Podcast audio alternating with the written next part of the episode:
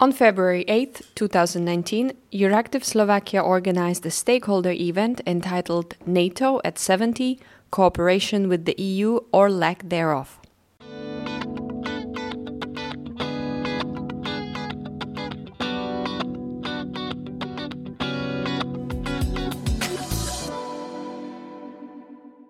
Amongst the discussed topics, we explore the current challenges of NATO that will celebrate its 70th anniversary in April. We looked into NATO's relationship with the EU, the issues of strategic autonomy of the EU, and the idea of a common European army.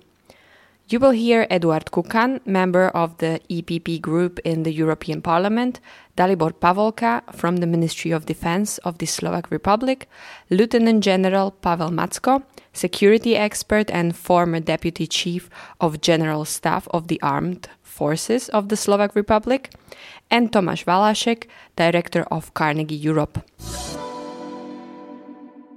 Good morning, ladies and gentlemen. Thank you very much for coming today uh, to the event that was organized uh, in cooperation with Euractiv uh, Slovakia, EPP uh, party, uh, Mr. Eduard Kukan, member of the European Parliament, and his team. And we would also like to thank uh, European Information Center for, for giving this space for us to organize today's panel. Before I will get into, into introduction of this distinguished panel, which I'm sure you're seeing maybe different faces that you expected, but we'll get to it. Um, I would like to also thank you and, and invite you for, for the discussion we will speak a little bit, but then uh, we will absolutely open the panel. As usual with Euractiv, we will we will go on into Slido, so it's easy to post a question over there. But absolutely, we will be uh, very glad for the discussion. In here, we have microphone ready, so everybody's invited to contribute and, and talk to the panel.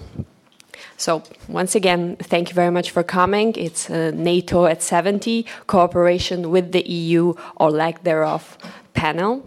And uh, I'm very, very glad that uh, the invitation, as usually, uh, was accepted uh, by Mr. Eduard Kukan, who is member of the European Parliament, and also the member in the European Parliament. He is member of the Committee on Foreign Affairs and Subcommittee on Security and Defense. So, really, we will be talking on on those relations, EU, NATO, and, and he's at the right place to, to see it and to talk about it.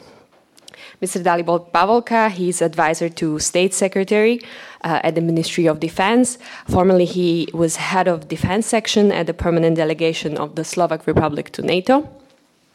Then we have uh, Lieutenant General uh, Pavel Macko, so thank you very much for coming. He was a deputy chief of general staff of the armed force of uh, Slovak Republic, 35 years of experiences. I'm, I'm not going to get into it uh, at this moment. Security expert and also very important, uh, the highest ranking Slovak within NATO structures ever. Uh, so we will talk about that as well. And uh, we expected him online, but this is even better. Uh, director of Carnegie, Mr. Tomáš Valášek, he served as a permanent representative of the Slovak Republic at NATO. Gentlemen, thank you very much, everybody, for coming, uh, for, for discussing this. I hope we will find places uh, in the discussion that, that will not be so smooth for us. I will, I will try to push it. Uh, let's, let's talk. Um, not not the mangas also only, but but let's invite also the panelists, uh, also also the uh, the um, the guests and audience.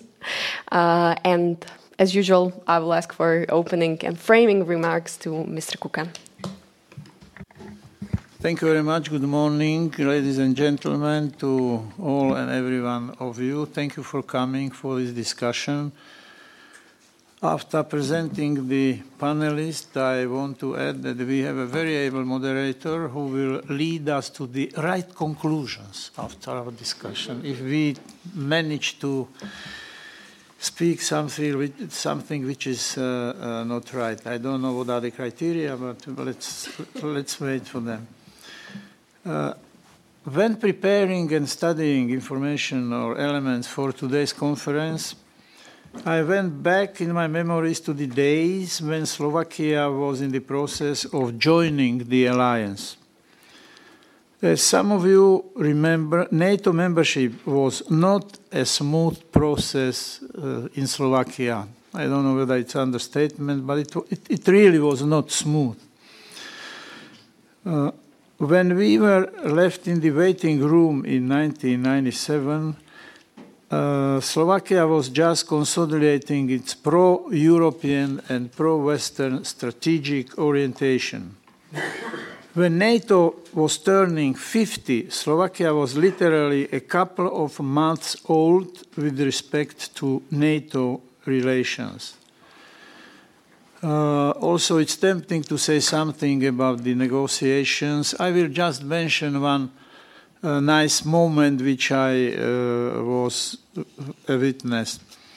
Before joining NATO, we were invited to DC, to uh, the White House, to meet with President George Bush. Ministers of Foreign Affairs of seven countries who were joining NATO. We were sitting there around the table waiting for Mr. President. Since I was the most senior of the colleagues, it's only multiplied since then that I'm almost the most senior in any event or any conference room. And since you know, usually when there is no chairman, the uh, most sincere or the oldest uh, member present has to be chaired. So at that time, I was given the possibility to say a few words to Mr. President. And when he came, you know, he was really very cheerful. And uh, I paused a bit and then I said, Mr. President, look at us. You see Magnificent Seven in front of you. And he liked it, he smiled, and the conversation was very positive and very constructive. So it's important to start your uh, statement with something which will be accepted well. And uh, that, was, that was the case. And my colleagues, uh, I thought that you were showing that I should sp speak faster. and my colleagues approved, approved anything I was, I, I was saying. So now, uh, when I look at NATO becoming 70, I can, two things or few things are coming to my mind. Uh, first of all, that I'm still older than NATO. You know, it, it, it will remain like that. NATO can do anything, it will never catch me.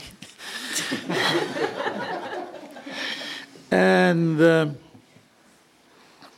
from a perspective of uh, European uh, Parliament, I could see how the security environment has changed and how it has influenced the EU and NATO relations. I will offer some remarks in a, in a while.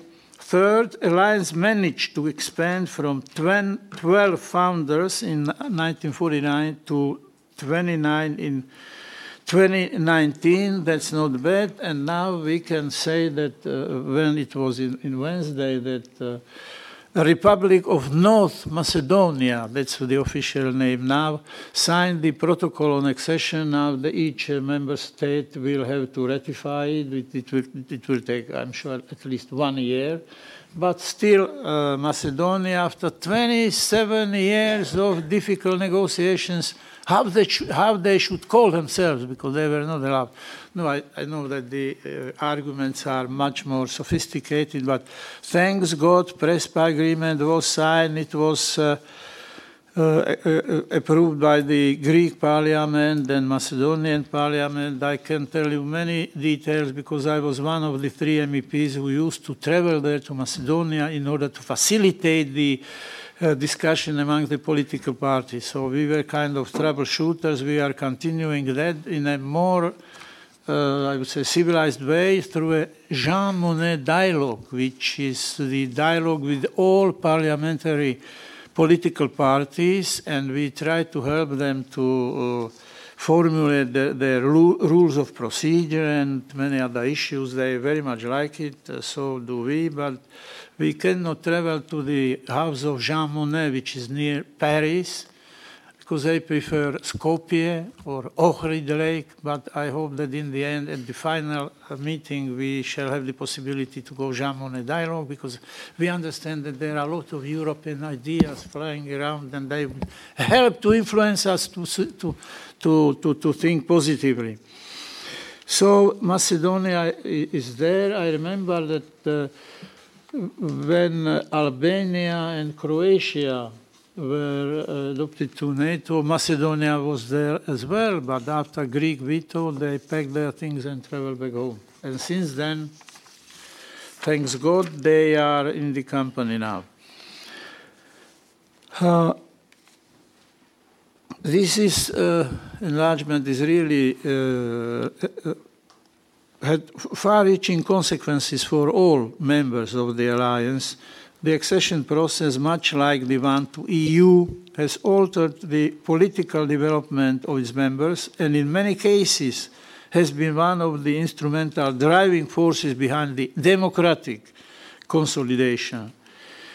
Yet the alliance, we all know, faces a new set of challenges. The behavior of Russia in the neighborhood reminds some of Cold War logic.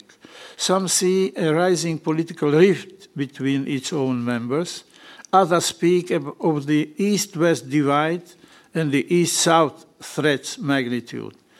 The behavior of the biggest member, USA, seems to feed into a narrative of discord of the alliance itself.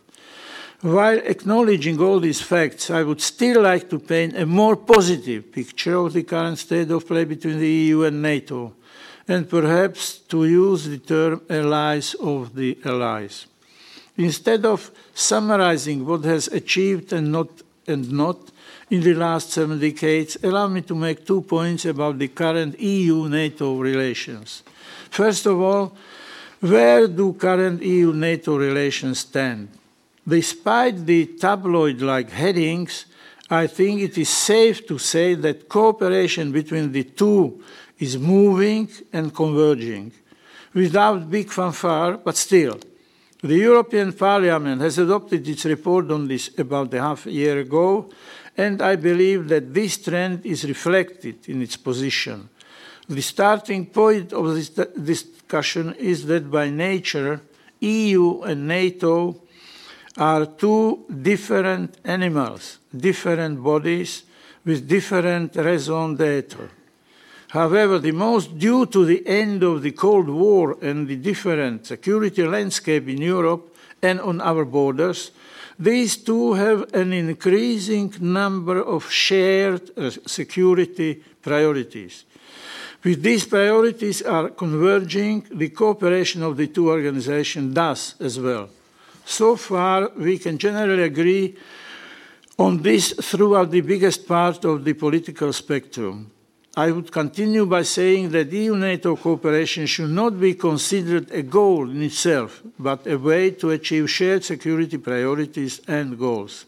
This can be done through different EU instruments, but also through intensifying cooperation in different missions. Furthermore, hybrid threats, including the countering misinformation and disinformation and bolstering resilience, Russia's active, assertive behavior and its interference in EU elections, these are the areas in which the EU and NATO have common ground and should continue to work in a close tandem. Not one taking over the task of the other, but complementing each other. At the end of the day, only 22 Soon 21 EU member states are members of NATO. It is the synergic effect of the two that we should strive to support. And ultimately, the goal of achieving peace and stability in Europe's surroundings. There is also an undisputable element to this, and that is that a stronger EU with a more effective common security and defense policy and by extension common foreign and security policy can benefit NATO. Shared values of the two institutions fundamentally make them allies of allies. In this respect, there is also a need to strengthen EU-NATO cooperation on missions and operations at both the strategic and tactical level. To this end, the PESCO project should be further encouraged not only by Europeans, but NATO as well. Here we also have to do a good job in communicating the essence of NATO to our American and Canadian friends in order to dissuade misconceptions, which happened before. EU NATO relations are also indicative of the trans transatlantic bond in times of difficulty, like, for instance, uh, what we are experiencing now. We should not be giving up on them. We might not agree on all, but at the end of the day, the allies of the allies need to see eye to eye. I think I'll stop uh, reading my prepared statement because uh, the operator, uh, moderator is in, in, operating moderator is indicating to me. So I just wanted to to start with general statement. Uh, we, we have excellent panelists. I'm, I'm honored to be sitting with them around the same table. And I'm sure they will definitely enrich our discussion. And I also expect that you would put us some difficult questions. Thank you. Thank you very much for uh, for the framing of, of the debate. So we will get um, into more details of allies, of the allies, uh, of the cooperation, and, and I will turn uh, to you, uh, Dalibor. Uh, let's let's maybe get uh, into a little bit more details on uh, what concrete areas are currently on the table when we talk about cooperation between NATO and the EU. Thank you. good morning, ladies and gentlemen. Um, well, my, my bluff line is that uh, the cooperation between uh, NATO and EU has never been uh, better. Uh, that said, it has it, it's not ideal, uh, but but it's it's much better than it, it used to be. Well, since the topic of today is NATO at 70, I would go a little bit back into retrospect and go through three periods of, of, of a relation between NATO and EU. Well, the first one was uh, in the Cold War. Since its uh, establishment, NATO was uh, aimed at collective defense against Soviet Union and later against the Warsaw Pact. And EU either didn't exist it or uh, was just economic community intersection between these two organizations was minimal, if any. Well, next period is 90s, when collective defense of NATO was put somewhere uh, back and, and uh, international crisis management was put up front.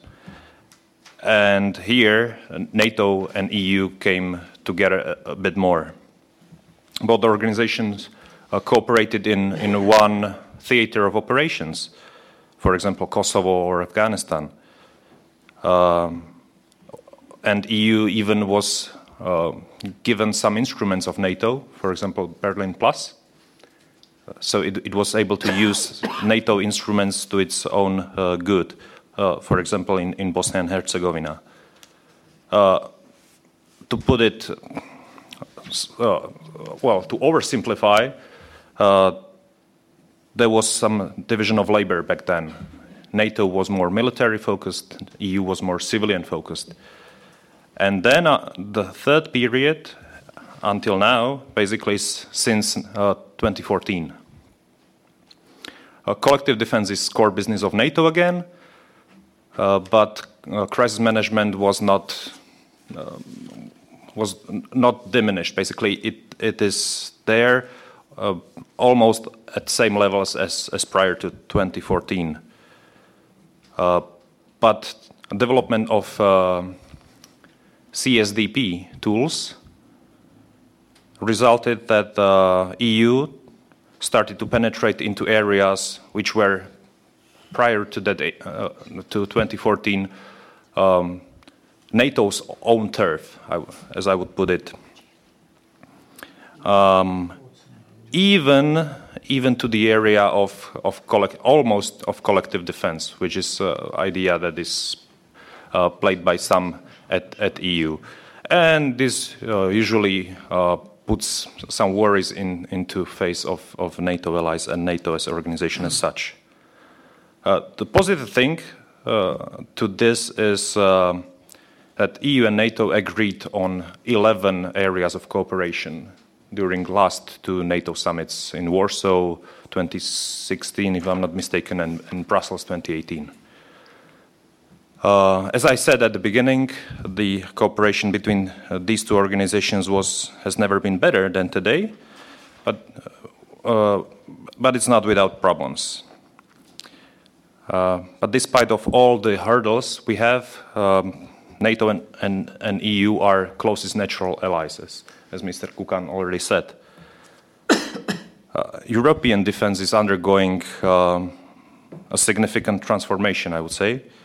And just I will put some factors influencing European cooperation and, and not dividing between NATO and EU. And, and, these factors can serve perhaps as, as a, thought provoking or question provoking uh, substance for you. Well, Europe is facing threats from east and south uh, in, in an extent that was uh, never seen before, I would say. Or in, in, uh, from the east, yes, we have seen it before, but uh, it's, it's different. European defense has more money than before, which has a positive uh, effect on capability developments. Uh, EU-NATO cooperation is, is necessary uh, since most of, of members of bo both organizations are, are same but there is some sort of um, lack of trust or lack of transparency of both members of both organizations, which is hampering uh, further development of, of, that, of, this cooperation. For example, uh, we agreed to have uh, parallel and coordinating exercises until today where they are more parallel than co coordinated, for example, due to lack of uh, exchange of classified information. Um, EU wants to have, and we we agreed that EU uh, needs to have more strategic autonomy, but EU is not able to define it. But there are many definitions of of strategic autonomy within EU. We are not able to come into conclusion what it really is and should be. NATO focuses again on collective defense, which hasn't been the case for, for decades. Uh, there is a, certainly a need to have a, a, clear division of labor between these two organizations. Um, there are some EU uh, and NATO countries, obviously, but some EU countries that won't accept EU becoming collective defense organization. Um, positive thing is that there is increasing interdependence between these two organizations as, as cooperation uh, continues. Uh, NATO is guarantor of, of defense of our region, but it's, uh, for example, in, in, military mobility, which is one of, of areas, of, or perhaps the flagship area of co cooperation, it is dependent on what EU does, especially on infrastructure, uh, legislation, and, and processes. Uh, perhaps the last point is uh, Brexit will um, weaken EU's defense, but not will not dif, uh, will not weaken uh, defense of, Europe. And these are just few factors. I, just th threw it out, which will influence cooperation of EU and NATO. But as I said, this cooperation has never been better. So I'm, I'm not posit- uh, I'm not pessimist here, although I, the tone of my voice might sound like that. But uh, don't be fooled by first impressions. It's it's it's good and it's improving, um, and I will leave it at that. Thank you. Thank, thank you for the positivist message, and you also brought up couple of topics. I, I hope we will get back to the, the um, Brexit, uh, what, what's happening with, with Brexit and, and, security of Europe. Uh, you opened a couple of topics, maybe technical. I, I hope we will get uh, into it uh, in in concrete cooperation. Uh, general, General Mats Lieutenant General. Uh, now, now I will ask uh, for for your remarks on that. Uh, again, I, I, will go. I will try to get into more maybe concrete places where you see the cooperation possible, and also if you could point out uh, kind of challenges or places where where we need to work in NATO or in EU or together. Uh, thank you very much. Good morning, everyone, and thank you especially for inviting me uh, as I retired last year, so I'm I'm becoming bored at home, so I'm very glad to be able to come out. Uh, let me start with a few rather personal remarks. Uh, NATO is about 70 this year. Uh, Slovakia is 25 plus with few months, and uh, uh, Slovakia is in NATO 15 years this year. When we entered NATO, I was young brigadier, uh, freshly promoted, and I entered as first Slovak soldier to NATO command structure. So within those 15 years, I have and I have two NATO tours. The first one was four years in Heidelberg, when we when we entered NATO, or assessed NATO, and, and then the next one was uh, from 2011 until 2013. In between, I was actually trained also and, and national coordinator for for European Union battle group development in Slovakia, and actually I led the development of two initial battle groups with our participation, and have been trained also for, for the European Union operational headquarters as uh, designated deputy commander. So what I would say within those 15 years, which is a very short period even in human's life, the world has changed. NATO has changed, European Union is changing, but definitely the world has changed. what we see is completely different uh, profile and focus of both organizations. But what we see also is a different security environment, which is much more complex. We see the fast development of technologies and technology and capabilities, its impact on society, not just military, not just security or defense structures, but generally, which has not been matched by uh, the political structures, by the structures in the society, I mean the, the governmental structures. So the, the, things are developing faster than we are able to react, and it, it has consequences. And we see also the, I see, the geopolitical changes whether we like it or not, within those 15 years, when we entered to NATO, it was still the era of cooperation, security management around the globe, cooperation between NATO and the European Union, but uh, those organizations were completely differently focused. We have seen we have seen era of cooperation with Russia, and more or less we were not abandoning collective defense. We just were not feeling its urgency so much so we could focus on the external operations within NATO and European Union its external operations but in different framework.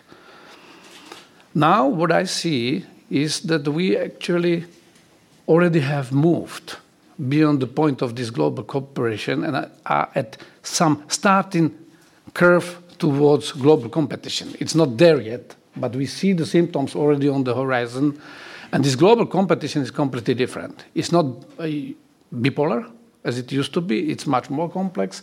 With recent uh, U.S. initiatives, I have wrote about it. I see now the resumption of global nuclear competition and strategic competition between the three power centers. Actually, it's, uh, it has second, third tier effect.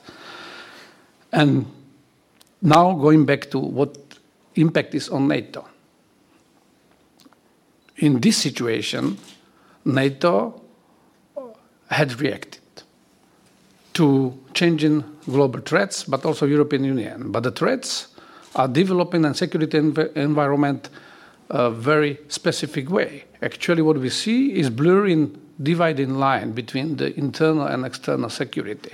So I wouldn't say that we have just threats going, going from southeast and from east I would even call it directly threat because this is also part of the public discussion. But it's an instability which when very quickly materialized to direct threat to our stability.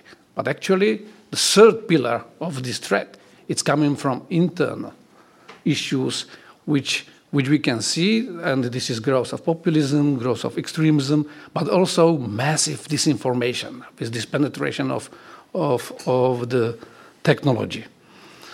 So from this point of view, also the cooperation between NATO and European Union have to change. Uh, when initially, initially European Union was more peace project for Europe, and building prosperity, stability, and peace in Europe, and without significant challenges from outer world. And NATO was this, this bold defense, collective defense institution to preserve and, and to deter, because that, that still is the most powerful part of, of uh, NATO alliance is the deterrence. Uh, now we have to work so it was more complementary to each other. Now we have to work, work uh, much more closely. In the meantime, the relation, transatlantic relation, is not balanced. It's not balanced by the burden sharing, which has also then consequences because Europe doesn't possess many of the things which would make it uh, I wouldn't say that we are not equal partner. We are, but the problem is that we are also uh, individual states as members, and we are also European Union with many states being in both. So the real issue is that the change in security environment uh, calls for different capabilities, and there is a gap. There is a gap for these capabilities. Neither uh, NATO nor European Union uh, possess capabilities which are, which are needed. Um, that's first, uh, first moment. Second moment is uh, Europe and European Union, that's my view. Europe and European Union has its own interests. United States and, and Canada and our Northern American allies have their interest. And then we have also our mutually interest and which is, I, I think, uh, prevails. It's still uh, for us uh, absolute need to, to preserve this link. However, to realize that, that we might have also different uh, individual interests. And if we are, and this is the, for European members of NATO, if we are the subject of criticism uh, across the Atlantic that we are not sharing enough burden for our collective defense, and that we are not, or actually we have to fill the gaps which, which are naturally uh, arising. So then there is a, there are many ways how you can achieve uh, to, fill in, to fill the gap and, and to, to maintain the link. One of them, I believe, is uh, to go more effectively, not to try individually by each member state to develop all the capabilities, uh, rather to come together. This is what PESCO, EDF, and all these European initiatives are. And I would claim, I don't want to take too much from Tomáš's uh, remarks. I would, because we can go back to, to topics uh, and to details in, in discussion. What I believe is that uh, these initiatives from European Union and even the talks about uh, about the more closer defense cooperation, which is not um, which is not uh, commonly received by every member state and, and, population, is not in contradiction to transatlantic link, is not in contradiction to NATO. However, it will lead to rebalancing of transatlantic relation if, if we continue this way, and it will deliver uh, the needed capabilities. So at the end, we will have more balanced. If, if we work this way, I believe we will have more balanced relationship, transatlantic relationship, and we will have also real capabilities. Now, very short remark with four bullets on European army, because it's already topic uh, floating around. Our moderator has asked me a couple of, oh, it's already years, uh, uh question uh, in interview, oh, what is my view on European army? Two years ago, I have said, well, it's a good idea, but I don't see rationale and I don't see also conditions for it. Because if you want to have army, you need also political control of the army, unity of effort, unity of command, and for that you need political framework. And then you need real structures. And uh, Europe has neither of them. Now I would be more reserved after what I see, and I'm very open. I, am not now representing any organization, so I can do so.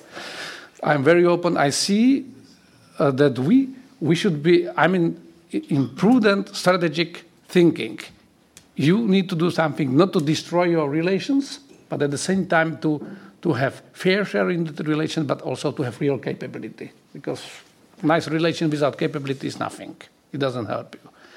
So we can we can have a vision for for very distant future of, of unified and integrated European army.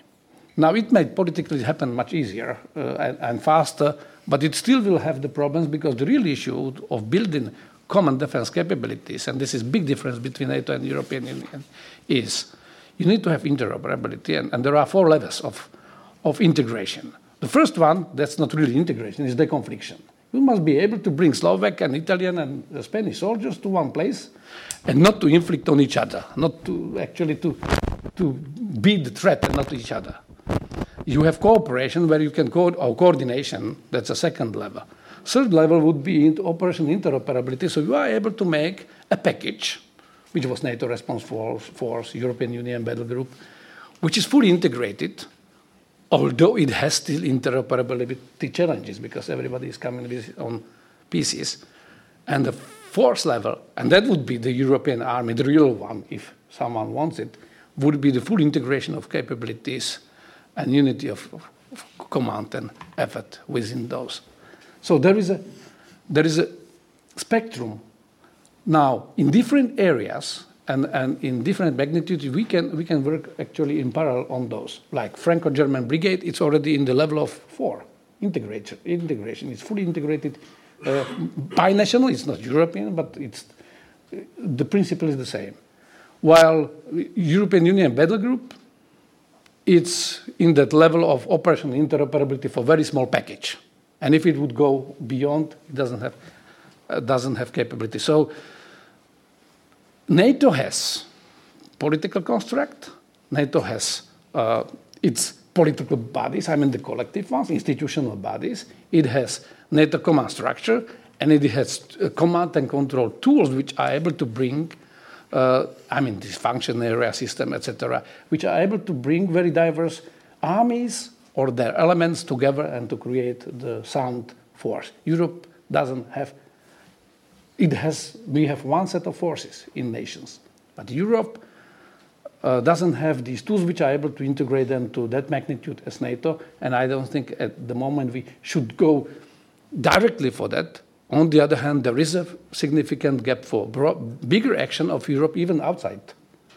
Uh, if if it is bigger than some battle group. And battle group is really, really symbolic. It's a very small unit. It's one battalion with, with some uh, elements, so it can go very limited to very limited operations as defined in, in the concept. Beyond that, so far, it was always one of the nations which, which then invited a few other partners and created like operation in Chad, operation in Mali, uh, etc. So so you, institutionally, it was not European Union, although it was blessed by European Union. It was rather framework nation operation. I would stop here.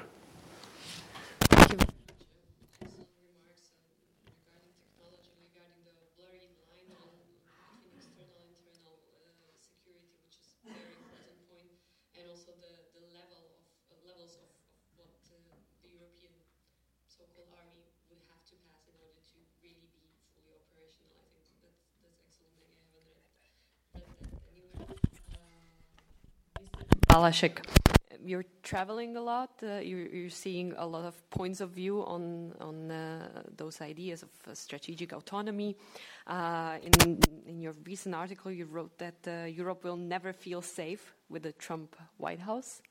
Um, but I will ask you in this way: Do you think that that the ideas of strategic autonomy in whatever level we are talking about, do you think they are really coming from the West, from from White House, or they are rather uh, maybe kind of a environmental um, thing that it's coming from the east uh, as a reaction to what's happening uh, in Russia, what's happening, uh, what happened in Crimea, and so on. What is the push that is given from external sides uh, to Europe in order to, to really develop uh, the strategic autonomy? Great. I, I, will get you there, Lucia. The answer is from both sides. But first of all, many thanks to Euractiv for the invitation, for putting us together, um, for bringing me in contact with lots of friends, both in the audience and, and on a panel. I hope you appreciate the free upgrades, the real thing instead of an avatar, and for free. Um, I'll, I'll jump right where you, where both you and, and General Macko left off by bringing the European Army, the EU Army, importantly, not the European Army, uh, and the um, and the Trump White House into the picture. Because first, it's on everybody's mind, I suspect. Second, it's not like the institutions and all these other things we talk about, PESCO, EDF, European Defence Fund, happen in a vacuum. The EU and NATO are both very political institutions whose leaders respond to whatever the change situation of the day is. That creates the opportunities to pursue PESCO and EDF one year, opportunities that wouldn't be there a year later or a year before, but also closes some windows. Let me put to the group, controversially perhaps, something to debate later, that if you tried to launch EU NATO cooperation at the same depth that we did, what, three years ago, four years ago now? Three years ago, I think, you probably wouldn't get the traction in Europe because the fact that President Trump is in the White House and that NATO seems to be in so much danger because of that would make the argument that we need to, as Europeans, tighten the cooperation with the very NATO that may be in trouble seem ludicrous to many in Europe. Um, so I want to bring the low politics into it, and I also have the luxury of no longer being the ambassador. That's, that job is in the good hands of Ambassador Javorčík, who would be with us if he weren't at this very moment signing the protocols of accession of the Republic of North Macedonia to NATO. So there is a real life intervening in our debates.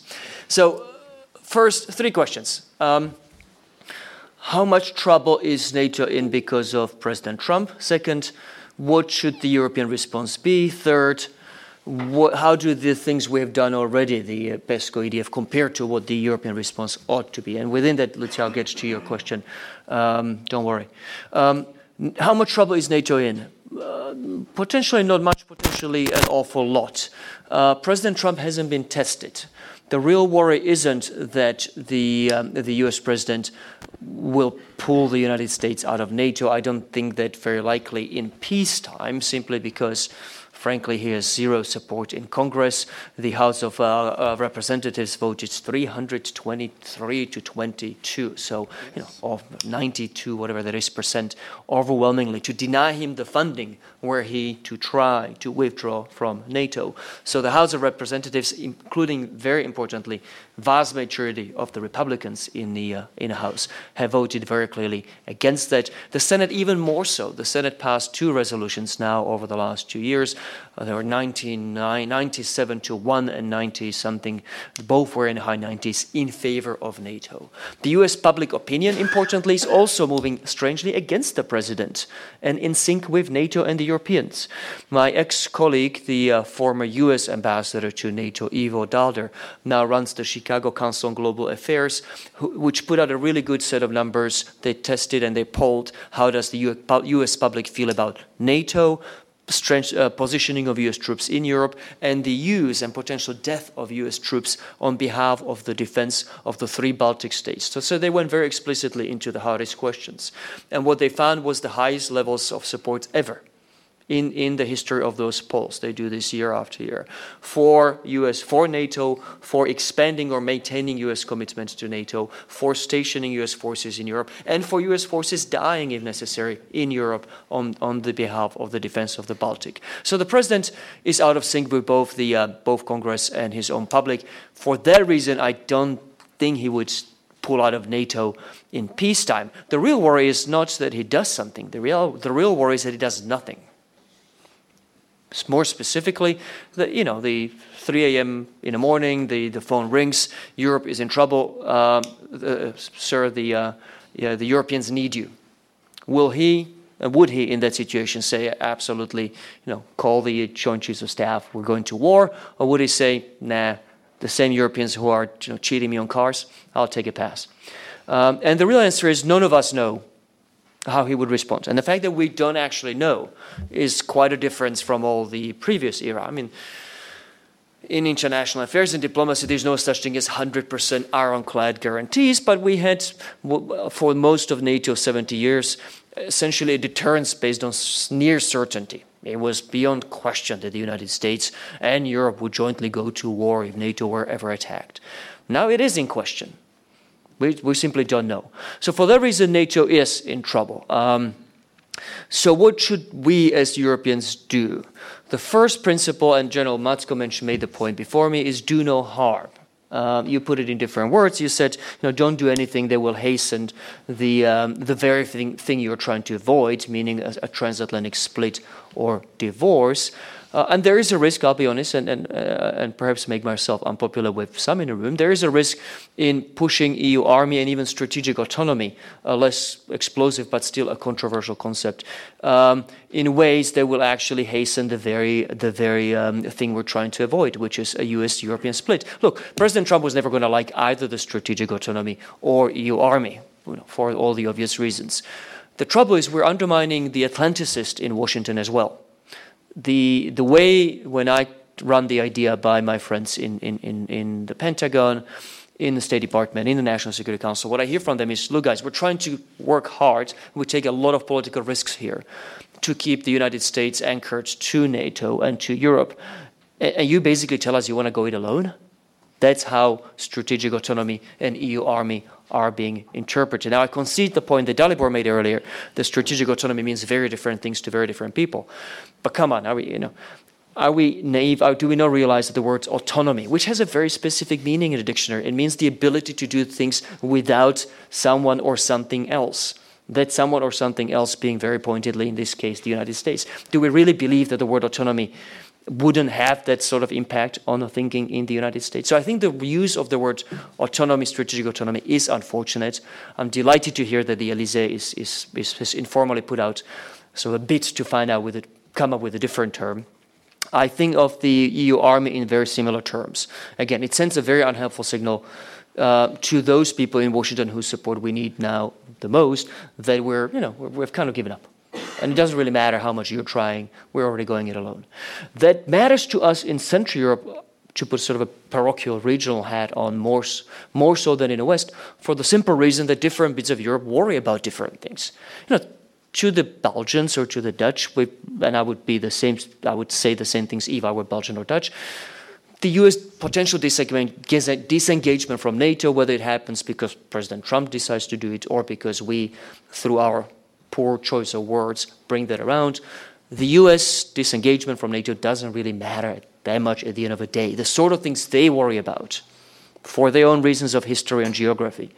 You know, whether it's terrorism, whether it's mass migration, the combination thereof, they could probably be handled without the United States. Those of us in Europe's north and east, for whom the defining worry is, for better or for the worse, the possibility of a conflict with Russia, well, it's hard to imagine how any combination of European powers could ever make up for the combination of European and US power with the US nuclear and conventional component, and how they could, how alone we Europeans could ever be as effective in deterring or, if necessary, defending against Russia without the United States. So we have a different take on things. For that reason, by the way, I believe that the European our EU army is, is, is an impossibility in, indeed, because were it to be pursued for real at the cost of, of a split from NATO, I suspect the Central and Northern Europeans would split from the idea of EU army. So I, don't, I just don't see how you actually build it at the level of 28 or 27. So what should the EU do? And I'll shut up with that.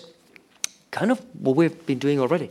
I, I think General Macko put the finger right on, on things when he said look, we need to be uh, adding to our own capabilities, meaning bigger budgets, uh, and doing the things we said in both institutions, NATO and EU, that we will do, like buy more mechanized, heavily armored uh, brigades and divisions, uh, buy more, more transport aircraft. These things will be good both in terms of strengthening NATO and, frankly, taking away the arguments from President Trump that it makes no sense for the United States to continue investing into Europe if we Europeans are not going to do the same thing for ourselves.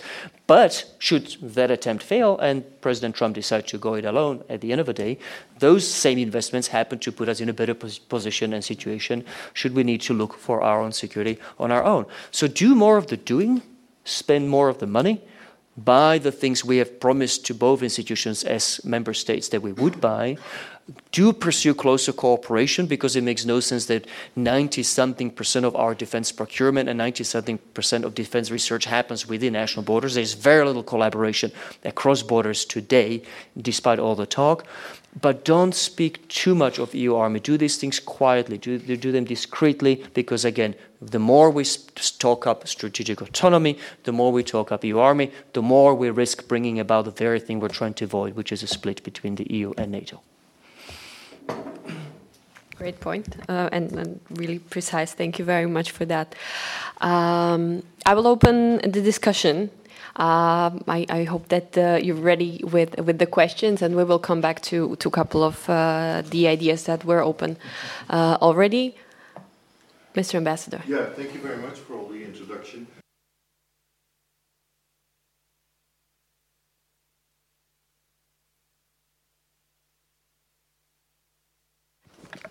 Let's let's uh, reply to that. I, I, also haven't mentioned so how the INF treaty and, and lack of it, let's say, uh, perhaps is going to to influence uh, Europe and and anybody. Yeah, I, I can take it on very quickly. Um, I, can, I, guess I can say these things now. Uh, now that the sort of U.S. findings are in the open. Um, from the moment I came to NATO, which was 2013, that's six long years ago now, we have been briefed about Russian violations of the INF Treaty. This is a not the, the findings that Russia was in breach of it is, is has have been known for a long time. The European allies had known for a long time. The United States have also been very diligent about briefing us about the steps they've taken with Russia to bring about a change in their behavior. So the mechanisms they have used within the treaty to notify Russia of the knowledge of its violations and to get them to comply, come back in compliance. They've also been briefing us very diligently for the past six years that all of those attempts have failed.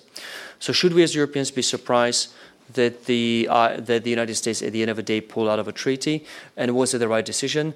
The treaty existed in the name only because a treaty which, uh, uh to which uh, the one side to which is, blatantly and brazenly violating its obligations systematically for more than half a decade is only a treaty on a paper. The, the argument, and the one possible sort of argument and for disagreement in my mind is, or the room for disagreement is, would it have been better to keep the edifice of the treaty alive and continue somehow to, to change Russian behavior? But again, that's what we've been trying for past six years, and I'm running out of ideas on what else can be done. So I acknowledge that it was a controversial decision.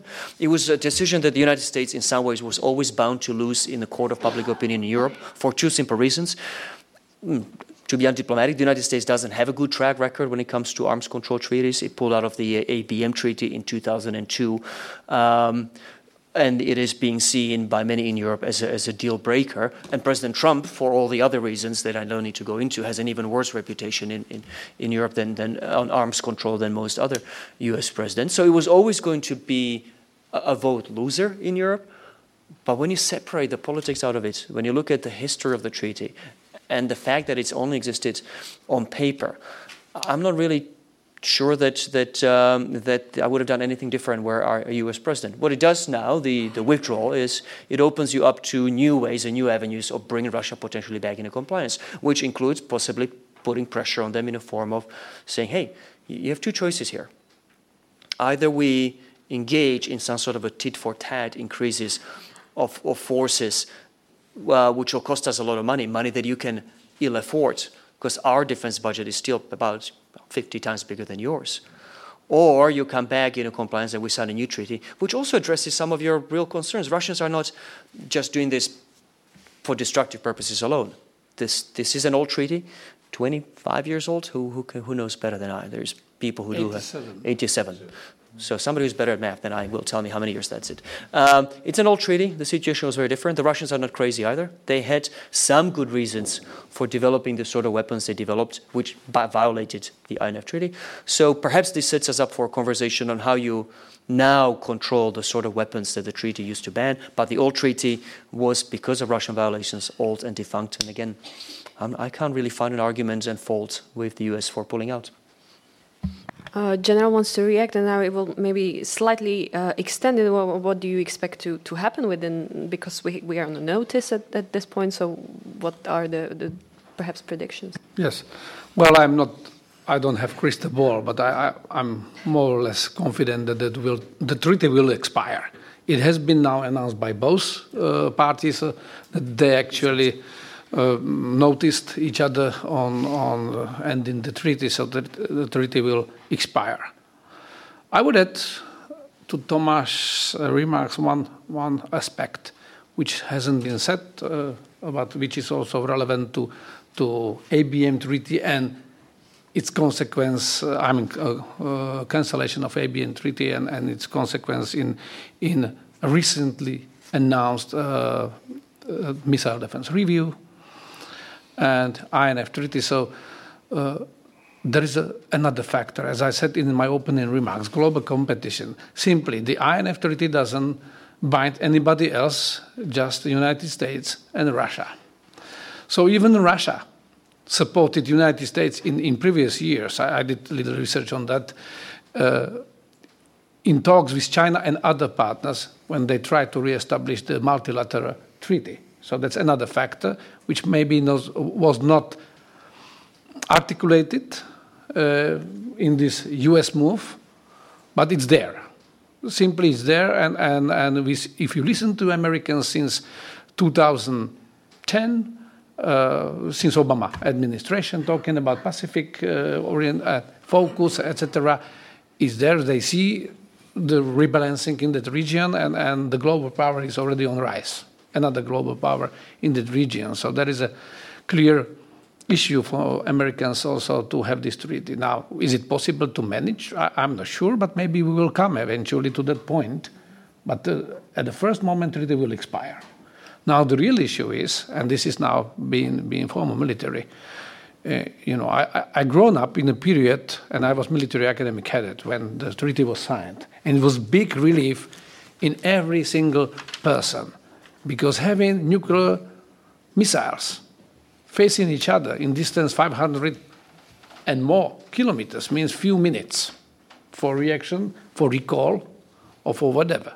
So the real question is uh, that whether we want now to use the situation and, and start to again position the, the, the, missiles. Well, I would say we should not, and we don't have. That's, that's the second question, because actually this is part of the critic in, back in the United States also, and with, within the allies, that actually United States, and here I wouldn't agree completely with you, we knew that what is happening on the Russian side.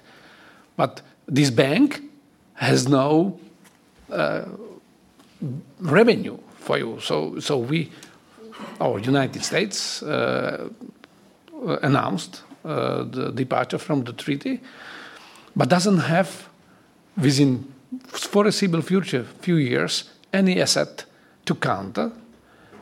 Second, there is not much will in Europe to counter. And so, so, so what, what you would achieve? Mm. And you gave Russians actually now the argument what they were doing secretly and hiddenly now we'll, they will say, no, we modernized the missiles and now they are, they are really violating the treaty, but there is no treaty, so there is no violation. So this is, this is the real problem. Uh, we should not move to that, to that escalation. And, and I believe also, in general terms, uh, there will be dramatic technological development, artificial intelligence, or, or new sensors, surveillance, etc. And this mixture of, of external internal threat or your ability to project your power by not physical means but by uh, due, through the security space. Uh, so we should invest as, as Europe at least in that, but we should also talk closely in, in NATO. One remark, although it has been communicated by United States to NATO allies. My feel, although I'm not sitting, if, you, if uh, Mr. Javorčík, Ambassador Javorčík would be here, probably would, we would, he would immediately uh, push it out. But this was just noticed to the allies. It was not coordinated effort, and you can hear it from the open remarks uh, of the NATO, etc. So this is, and this is part of the previous discussion, where these these uncoordinated moves are. We are unhappy with them, but we should not overreact either. Thanks. If I may, uh, shortly, uh, is Europe more secure with uh, INF Treaty dead? No. Uh, is it surprising? No. Uh, because the treaty banned missiles that were, as, as uh, General said, hit European ground in a matter of minutes. But with a technological breakthrough, uh, we have other uh, we have other tools with same effect. Uh, now I'm I'm thinking of uh, hypersonic vehicles. You don't need INF treaty missile. I mean in, intermediate 500 to 5,000, if I'm not mistaken. Yes. Uh, you don't need such treaty with a hypersonic vehicle. You can hit anything, anywhere in a matter of minutes. So it's it's not the revolution with INF dead, but uh, it, it's not making it's not making Europe safer. Just short remark. Thank you, thank you. I think we got quite realistic overview, and thank you very much for bringing this uh, very topical question. Uh, Andrej Matišák wanted to ask. Thank you. Uh, so, uh, if I may somehow frame this debate also, uh, what is the role of Slovakia in in in this uh, NATO EU? so maybe maybe one question for for for Dalibor if you, you mentioned you mentioned a couple of things, but but uh, but also of course also for the others if, if they wanna if they wanna react. So uh, if you are talking about the cooperation of, of NATO and the EU or, or lack of it, uh, so if you can say us more about about about positions of Slovakia, what what we do, what we what are our priorities. Uh, so I, that would be good. And one question for, for, for all of you, and I will only ask for the, of course, if you want to comment, you can, but I, it's yes, no, or I don't know would be enough from me. I know this is hypothetical, but uh, as there are a lot of discussion in this country about the lack of foreign policy consensus. So if you look at the current national parliament and you've got 150 MPs, Imagine that tomorrow there will be a voting on joining NATO, Slovakia joining NATO. Do you think that in this current parliament there would be enough MPs supporting this? And I'm not talking about they would there would be a political party saying something. I mean, if you look at those 150 MPs and if you look at what they are saying, what they think, so do you think there would be a majority in Slovak parliament 15 years after joining NATO to join NATO again. Uh, so as I said, yes, no, I don't know. It's enough. Uh, my my answer, if you are interested, would be no. So yeah, that's my qu question. Thank you, Andrei. Um, Dalibor, there was a question on you. So, and if someone wants to react on the Slovak position, uh, and then we will extend. Yeah. Okay, uh, thank you, Andrei. Uh, well, the official positions on on Slovakia and uh, well vis-a-vis EU-NATO cooperation is we support it. That's sort of natural thing because we are NATO, we are EU. Uh, I don't see any reason why why shouldn't we uh, support that that uh, sort of cooperation. the devil is, however, in details. not everything is fully supported now is this a Chatham House or uh, am I still uh, part of part of? because you know we we we always had the freedom. we, we had freedom of, of expression even in uh, during socialism. We didn't have freedom after expression. uh, back then. Uh, and I, I, just want to know whether it, it changed, uh, since I'm part of executive branch of power, um, small part, but still part of it. None of us has power over it. Okay. Uh, well, the thing is that. Um, you put yourself in the position. Well, that's that's that's difficult. Well, generally speaking, uh, yes. If if we want to go th uh, through particular things, we can spend like hours sitting here. Uh, particular, you know, nitty gritty things about cooperation, particular fields of cooperation. Um,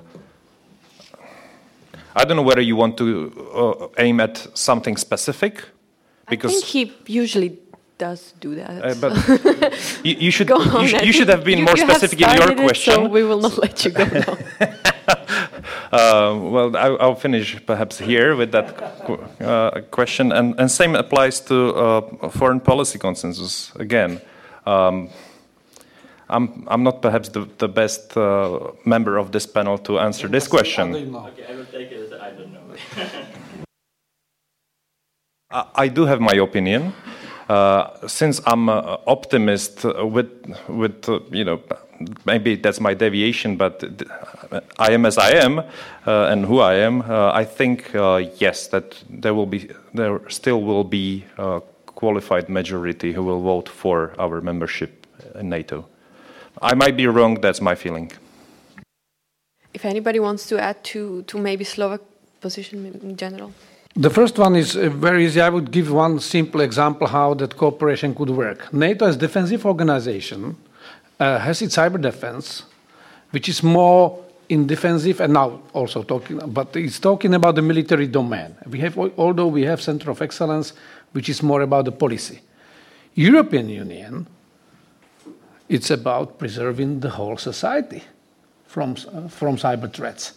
Because actually, if, if our bank system fails for three days, the consequences be, will be bigger than after two air raids. So here is clear area, area that NATO will never go to this uh, whole of the society protection of cyber.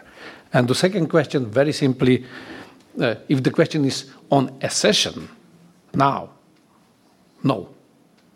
But there is a rationale for that because people are not even considering what, you know, they don't have enough information, and this disinformation and, and, and misconceptions are floating around. That's the reason. Question, the, the, answer to, to, to, your question. I'm a born, born optimist, but in this case, my answer is no. And uh, Dalibor mentioned the qualified majority. No, no, sir. Sorry, sorry. Unfortunately. I, I, will ask you to elaborate on this a little bit, just slightly.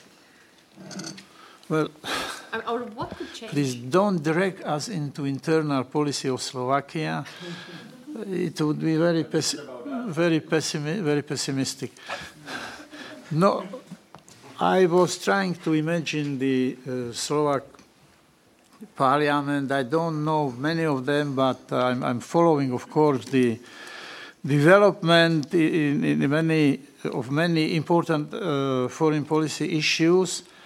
And it's more and more, somebody said it yesterday that uh, Minister of Foreign Affairs, who should play the most important role in forming foreign policy, was sidelined. And I'm afraid that it's going to uh, to, to happen in the future if something revolutionary doesn't happen. I'm very uh, angry with that kind of development. Uh, Slovakia is gradually falling down. You, you saw the Skripal case, you saw the Venezuela, my goodness. So I'm pessimistic, looking realistically at the situation now. Oh, that's enough. Okay. Okay, accepted. Mr. Valášek. Yes. So, no to Minister Kukan. Yes to your, your question. I think there would be um, a yes vote for the simple reason that in a real world, the MPs, if asked to vote, wouldn't just go back to their offices, pour themselves a glass of brandy, you know, light a cigarette, and think about it. They would, of course, call their leaders uh, and consult with the party leaders. So you can't separate the individual from the party views uh, as neatly as you try to, though I, I understand why you try to do that. So, and what would those leaders say? And I like to believe, and I and here I, I know this is a Fingerspitzengefühl, as we say in Slovakia, more so than hard evidence. Um, but I, I, would like to think that those leaders would say, wait a minute, you know, never mind the Facebook statuses on Venezuela and, and the Marrakesh agreement. You know, there's there's politicking and then there's real policy. Um, and when and, and when it comes to gambling with the future security and prosperity of a state, you know, we, we do the right thing. Uh, yeah, ex-Prime Minister Fico didn't want to vote for euro. Everything in his instincts was against membership in the euro. But once explained and presented with the consequences of not joining euro, um, he very quickly changed his mind. And I, would like to think that's what, what would happen.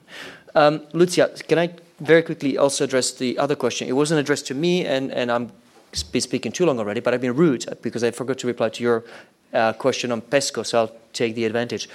The, the question was from Andrei, what should Slovakia do? And my short answer is our role in this NATO EU mess, because it is a mess we've, we've find ourselves in, um, is to bring sort of voice of conventional wisdom and common sense into the debate.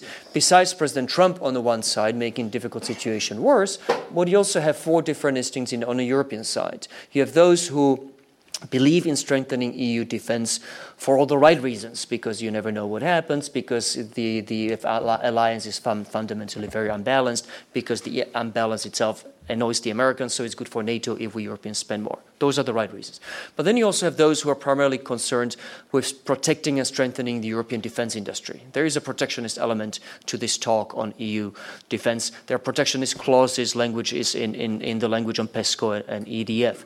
Um, there's a fourth in, uh, instinct in uh, your a third instinct in Europe that is kind of difficult for the Americans to understand. But it's there are those who favor stronger European defenses and they talk up EU army and strategic autonomy not because they care about defense as, such, but because they want to talk up EU institutions. Uh, because it's, it's, it's important for the EU to be seen as accomplishing um, a new thing, moving into new territory. And I don't want to be pejorative about this instinct. It is important to have a good answer to the populist argument who claim that the EU has lost touch with ordinary people. So I actually think that it is, it is good for the EU to be seen as doing something useful. But there's a fourth instinct. Uh, Lucia, this is right to the heart of your question. There's always been a bit of Gaullist anti Americanism in Europe, let's be honest. There have always been those in Europe who, even before President Trump, have already come to the conclusion that the European project will never be finished as long as the Americans are ultimately in charge of our defense. To those, President Trump is a heaven sent. Right? I mean, he's the best thing that could have happened. Because try, in this situation, with President saying these things about NATO and pulling, threatening to pull out, try to make an argument why uh, the US European Defense Alliance makes sense. The US, the Europe, Europe's alliance with the United States, why it makes sense. You know, you and I make that argument in a Slovak context, and you, you realize how much more difficult it has gotten our voice in the debate, these are people, Lucia, who are also pushing for strategic autonomy. So that argument for strategic autonomy came from, if you will, both sides. It's partly a response to Trump, but partly there are people in Europe who knew the, and, and were in favor long before Trump. Our, our argument, our role should be saying, hey, wait a minute. First of all, there is no adequate replacement for US power somebody smarter than I, my ex colleague Adam Thomson, who now runs something called the European Leadership Network in London, produced a short study on strategic autonomy, what it means. Really recommend reading it. He says it would take us about 30 years to fully replace the things that the, that the Americans now bring to the table. And even so, we would have some crucial dependencies. So there is no real short term, short -term alternative to the alliance. Uh, that should be the first point of departure. Second point of departure should be yes, US is weaker and NATO is weaker because US commitment to NATO is weaker. So yes, NATO isn't what it used to be. But the fact that we don't know whether President Trump would come to our defense also means that President Putin doesn't know whether President Trump would come to our defense. And the reality is that would you take the risk if you were President Putin? Would you take the risk not realizing, not knowing in advance what the answer is? And take a very real gamble with your country's security, maybe with your physical security. So NATO's deterrence, while weakened, is still there and it still makes sense to me. And a third uh, reason why we should um, stick to the alliances because US presidents come and go. General Macko wants to react, I will connect it with the, with the questions that we have in here because it, it's very much related. Is NATO under risk because of Mr. Trump? I think uh, that's pretty much uh, connected to this. Instead of plainly contributing uh, the mandatory 2%, uh, which is a political ma mandate, if I can add to this, is there any other way how countries could, could politically strengthen the unity of NATO? Let's uh, move to that as well. Very quick remarks because time is running fast. Uh, you are right and no. it's, I believe it's some, somewhere in the middle. The fact is, uh, the United States after Trump will be different United States there were before the Trump. And that's fact. It will not change. So it will, we will be in different reality anyway. Now, the other factories, rise in China, India, other, simply the world will be more complex. But this is good call actually to keep this uh, transatlantic relation uh, even even firmer, but maybe on on better defined conditions, and and that's why I'm saying rebalancing within. Mm. Uh, because even for Americans, it will come very uh, very very in very short time uh, to realization that well even United States needs partners. So at the moment, Trump will go walk away, and his voice for, for, for that will be there. Now, uh, that question was so is NATO under risk because of Mr. Trump? Uh, NATO is at risk because of our reaction on Mr. Trump. I would phrase it this way. If we overreact, we can escalate. How could we react differently in order not to escalate? Well, we still should do our homework, and that's about those 2%. Exactly. That means we need to, to, to bring the capabilities. And by the way, you know, I'm very skeptical on numbers. 2% for Slovakia means different than 2% for Germany and then for the United States because we still don't have the, the, the price parity and, and, and we are acquiring different things. But it's a good number. This number is not like this, pulled out of, out of leaves. This is number which has been calculated by the, by the experts who would say, in order to maintain your ability, capabilities, and also natural, natural reproduction of those capabilities and development, 2% is about the, the right figure. Now, like for Slovakia, now if we would like to catch up with everything, Joseph would, would confirm that we would need 3.5, but you will never sell it among the population. So, the, so 2% is good. However, we should work smart 2%. That means it's, and it still supports these European initiatives. If you don't want to call it uh, the, the uh, common defense of Europe, etc., you still can bolster because this autonomy could be conditional. Because at the moment, Europe has not autonomy, Europe has inability to, to react beyond this battle group, which never anyway used because it was afraid how it would really work. And anything major than few hundreds of people. Uh, Europe is not able to mount and, and sustain on a long run. Doesn't have structures, doesn't have other things. So we should be very careful, but definitely I would start with building interoperability among the forces and building ability to, to bring them together to this operational uh, level. We have Eurocorps, but Eurocorps is still NATO declared core and trained by NATO standards and supported by NATO functional area systems rather than European standards. And now, those standards shouldn't be different.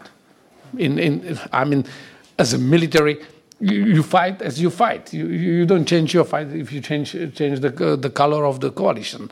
You still fight because that's the only thing you can do. Uh, however, the supporting systems and, and I mean the decision cycles on the political side would be different. So, so that's so I would go this middle way because this gives you also, and this is, this is the prudent military view. I would not take risk uh, being without any plan. I should have, now I would not advocate for it, but I would know that I have freedom of action if whatever happens. But I don't believe United States is going to pull out of NATO.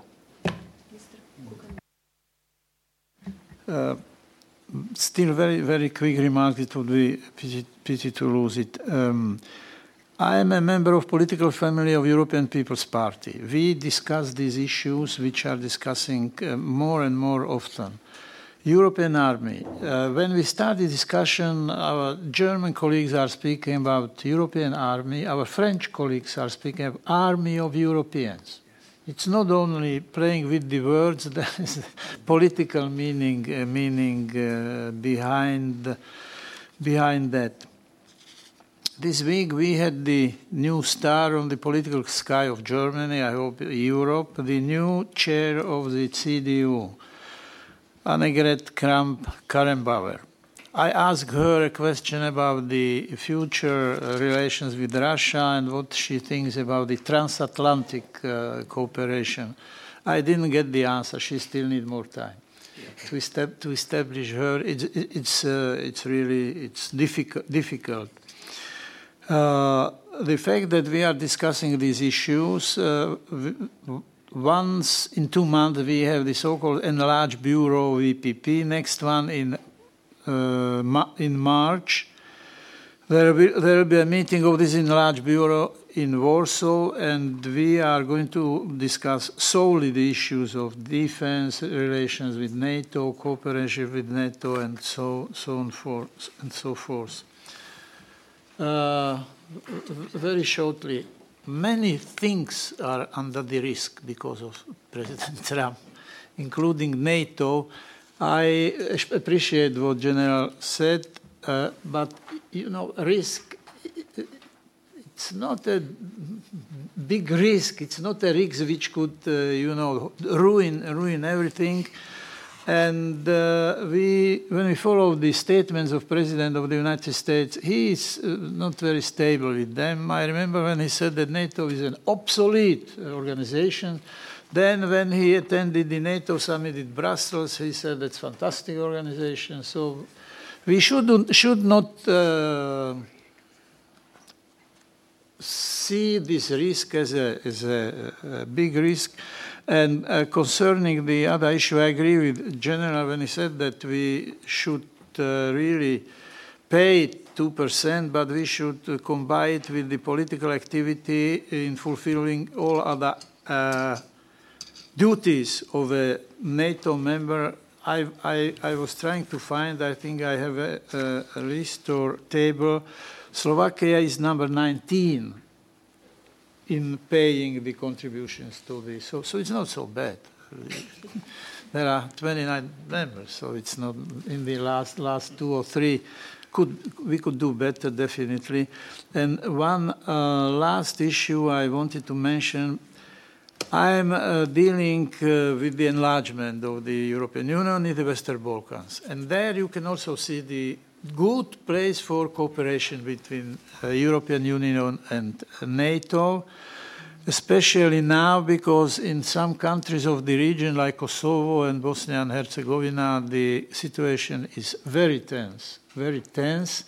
And there I, I, I think, although when I speak about that, uh, I say frankly that in some countries we don't we, we need United States. In some countries, we don't. We can uh, solve the situation better without them. So it's a, a serious uh, discussion about the division division of the work. And uh, both in Kosovo and Bosnia and Herzegovina, NATO has to pay attention. We have good good cooperation with them because I'm a little bit skeptical about the future situation. Enlargement will be more and more difficult because of the standpoint of France, Netherlands, as usual. But I think uh, I, I, firmly believe that if we don't finish the enlargement by including the countries of this region, then we shall not have Europe and one and whole what we wanted with the, with the European Union. So I would only say that uh, still, in future cooperation between NATO and European Union, Western Balkan is the region when we can prove that it is useful. Very quick one. Yeah, quick. Uh, I, I, would like to touch upon the 2% question. Well, I think we are uh, using false argument since uh, well, since Mr. Trump uh, came into office. Uh, basically, the argument and, and whole NATO was narrowed into, mo in, into money, which is not the case. Uh, NATO is much more than that. And uh, we are not a bank that, or joint stock uh, company or whatever that everyone should bring his own share and only this way the whole company should work. NATO is united. There is. Uh, that doesn't mean that we are speaking always and thinking always uh, the same. Uh, we are 29 countries with different uh, backgrounds and interests, but at the end of the day, uh, 29 nations are able to come to one solution and to one voice, one opinion, supported by 29 countries of the world. Uh, uh, well, th that's not a cliche that NATO is found on values. These values are still valid, and these values are what what uh, is actually binding those 29 and soon to soon to be 30 nations together. So I, I would not go into monetary argument. Two percent are are important. I don't want to devaluate that number, but it's not uh, something that should make or break alliance. So the last question over there, I, I and I will give the word. Uh, unfortunately, we will keep uh, more questions for later on. So, Viron, thank you. Uh, Michal Čubrik is my name. Uh, I, will, I wanted to follow up to the, to the discussion about the strategic autonomy, uh, which was quite elaborated already. But uh, well, uh, it was clearly mentioned by Mr. Valášek that uh, for European strategic autonomy means doing things with, uh, without, uh, without them. Uh, it might doesn't doesn't have to necessarily mean uh, that Europe is turning against the US, but uh, strategic autonomy also might mean to do things without US support, especially in the European neighborhood, in the in the southern neighborhood. Which might be a, a, a positive goal for, for Europe to, to, to, to aim at. Uh, so this is clearly the, the direction that uh, it seem, the Europe seems to seems to be seems to be taking. However, uh, complicated and still far away it, it might be. But uh, well, the fear, especially here in Central Europe, uh, might be that over time the ambitions in, in this in this area could transpire into the also the tasks of territorial defense, which are now reserved purely for for NATO. Uh, however hypothetical and however, uh, however, uh, well, uh, not not realistic is it is it now that uh, shouldn't this be uh, this is a provocative question shouldn't this be the direction that Europe should take, especially in long term and very distant planning, because current U.S. President and it's his, his unilateralism might still be just a temporary affair, but we never know what, uh, what, uh, what will happen in the US, and uh, the isolationism and unilateralism are, are the trends that are, that are present in, in, in US politics. So, so this might be the, the most, just, to, just to be secure in, in Europe, isn't this direction the, the way that we should take? Uh, thank you, Michal, uh, for for the question. I, if anybody.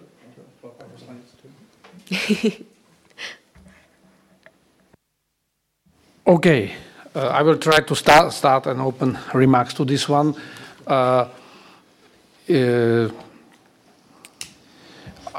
Let's put it this way: we should build the capabilities which are able to support NATO's ability to defend Europe but at the same time boosting or building European capabilities. What I mean, for example, infrastructure. In recent years, we were talking about, about the mobility and, and testing the mobility, but actually, uh, we realized that we were so deeply in peace that we ca cannot move so easily heavy armor across Europe. And particularly in our part of the world, if you look at the, military structures cut, we, in some, I would say, major combat force, we cut down 92%. Because really, for us, at some point, it was even the public understanding okay, we joined NATO, we bought these uh, security guarantees, and we, we have to be. Uh, uh, we have to be in support and in solidarity with NATO in action outside. So let's restructure our, forces to smaller military action, particularly to contribute to a little, li contribute little to NATO pool of forces, and then maybe to be able to go expeditionary uh, out of the area. But in reality, uh, for, for our defense, neither Europe, neither NATO will be able to, to do it if you are not able to move across the countries. So what Europe could do, Europe could could uh, invest in infrastructure. I mean, collectively, because it doesn't help you if, if you make a good, uh, I would say, the uh, avenue of approach through Austria and then it stops at, on the border with Slovakia or Hungary. So you could do this, which we were abandoning these kind of uh, measures in the past, uh, even with European funds, if we agree together, because it helps Europe regardless what will happen to NATO.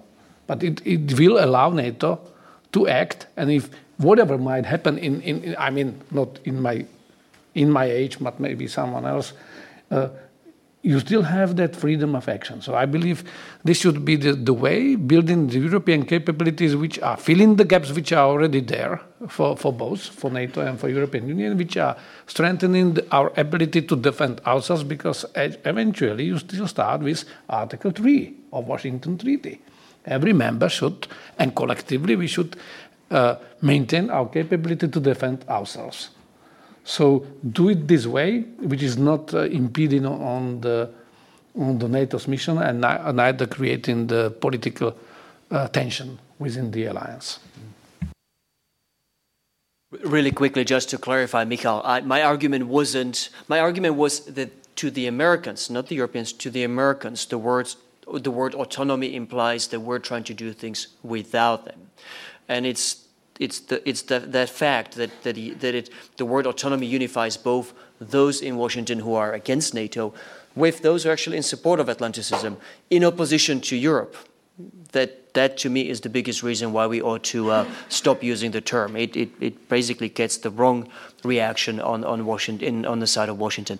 We Europeans are divided. Uh, Dalibor said so beautifully and, and, and quite explicitly.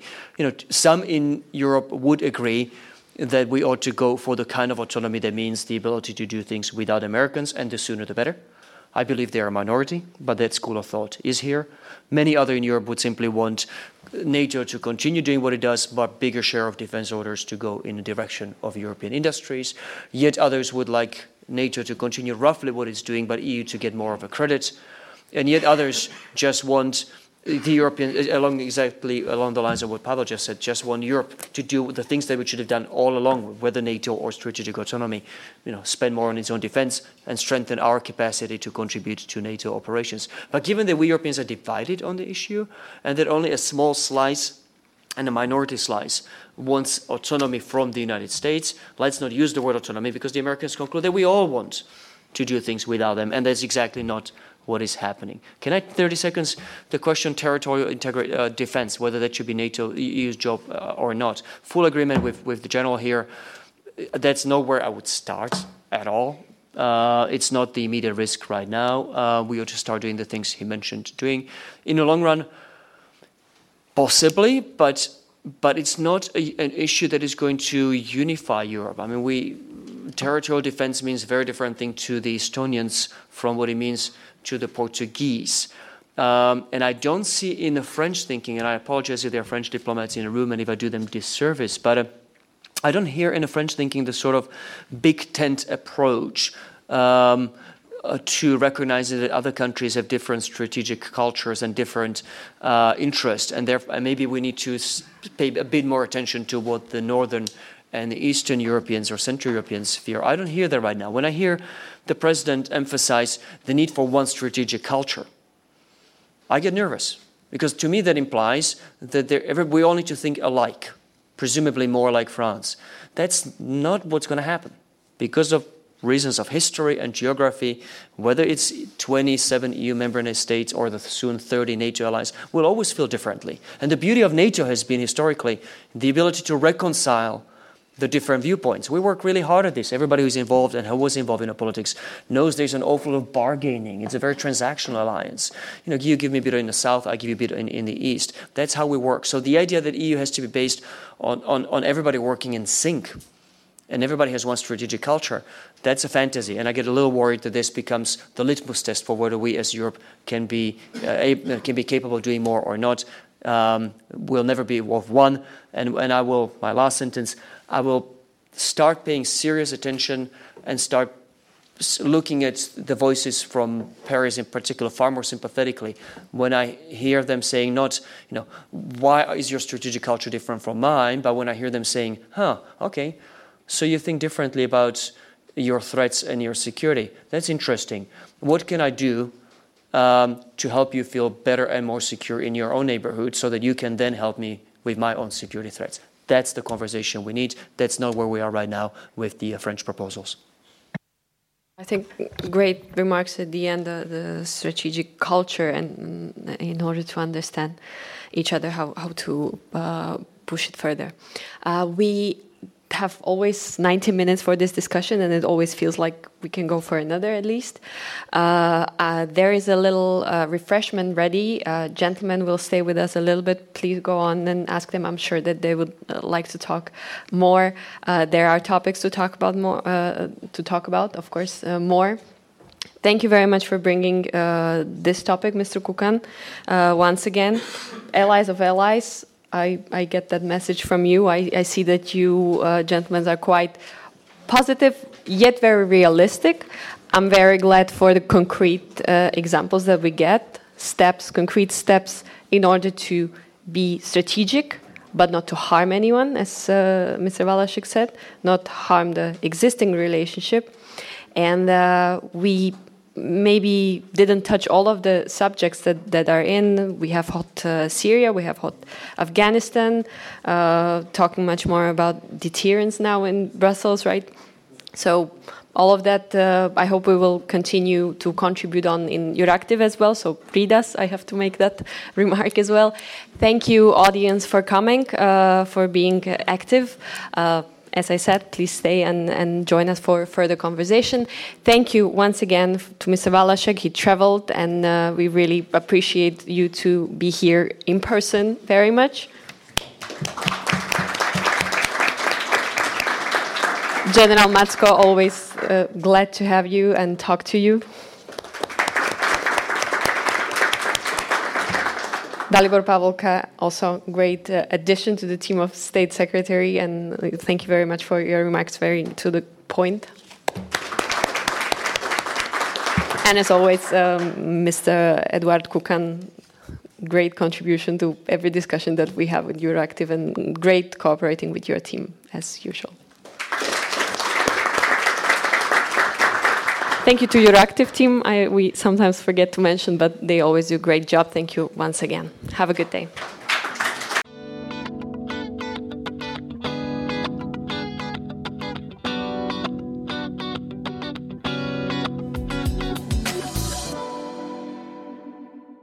You were listening to the discussion of Eduard Kukan, Dalibor Pavolka, Pavel Macko, and Tomáš Valášek at the panel discussion of Euractiv Slovakia, NATO at 70, cooperation with the EU, or lack thereof. If you liked our podcast, feel free to rate it, share it with your friends, and subscribe to our channel. You can find our podcast at www.euractiv.sk slash podcasts, in our daily newsletter, or you can listen to them on SoundCloud, Spotify, Podbean, Apple Podcast, or Google Podcasts. My name is Lucia Yar, and you were listening to Euractiv Slovakia podcast produced by Stefan Bako, Adam Bajla, and Lukáš Krist. Thank you and goodbye.